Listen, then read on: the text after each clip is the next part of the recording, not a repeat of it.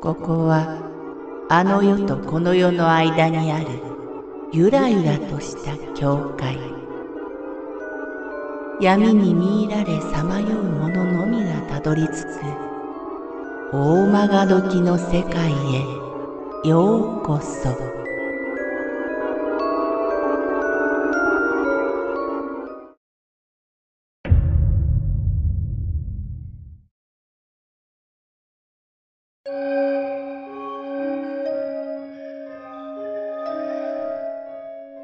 カエルの特技あれを見たのはまだ小学2年生ぐらいだったか。下校中いつも通っている道。ふと何かの気配を感じて川の堤防の方に目をやると、実に巨大なカエルみたいなものがいた。しばらくその黒く大きなものは動かなかった。すると突然すくっと後ろ足で立ち、側転のポーズをとった。あれ？カエルってあんなことできるんだ。ちょっと感心しながらそれを眺めていると、堤防の上から川に向かって見事に側転を決めながらゴロゴロ転がっていった。あっという間に川に落ちたかと思うと見えなくなった。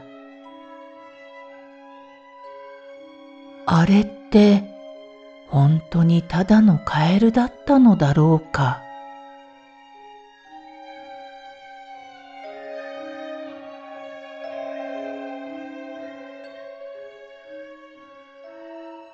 ベランダの異物 H さんと M さんという二人の美女が食事をしようとあるお店へ向かった。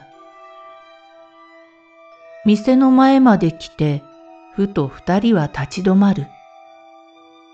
何か異様なものが視野に入った気がしたのだ。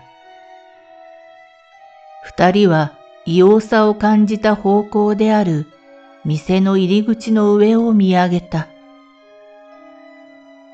店の上は居住スペースなのだろうか。二階部分にベランダがあり、物干し竿がかかっている。どこにでもある日常的な光景。その物干し竿に何かがつってあった。異様さの原因はそれだった。一羽の大きなカラスがだらりとぶら下げられている。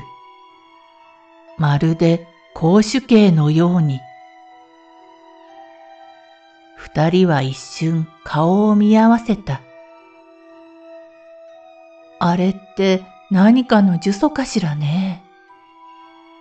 私にそう尋ねるお二人に私は、さあ、と首をひねりながら尋ねた。で、その後食事はどうしたの？もちろん食べたわよ。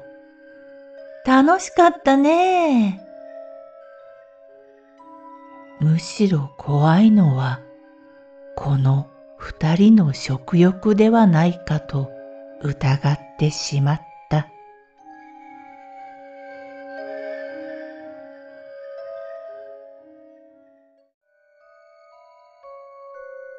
この番組は怪談大曲時物語に寄せられた投稿をご紹介しております。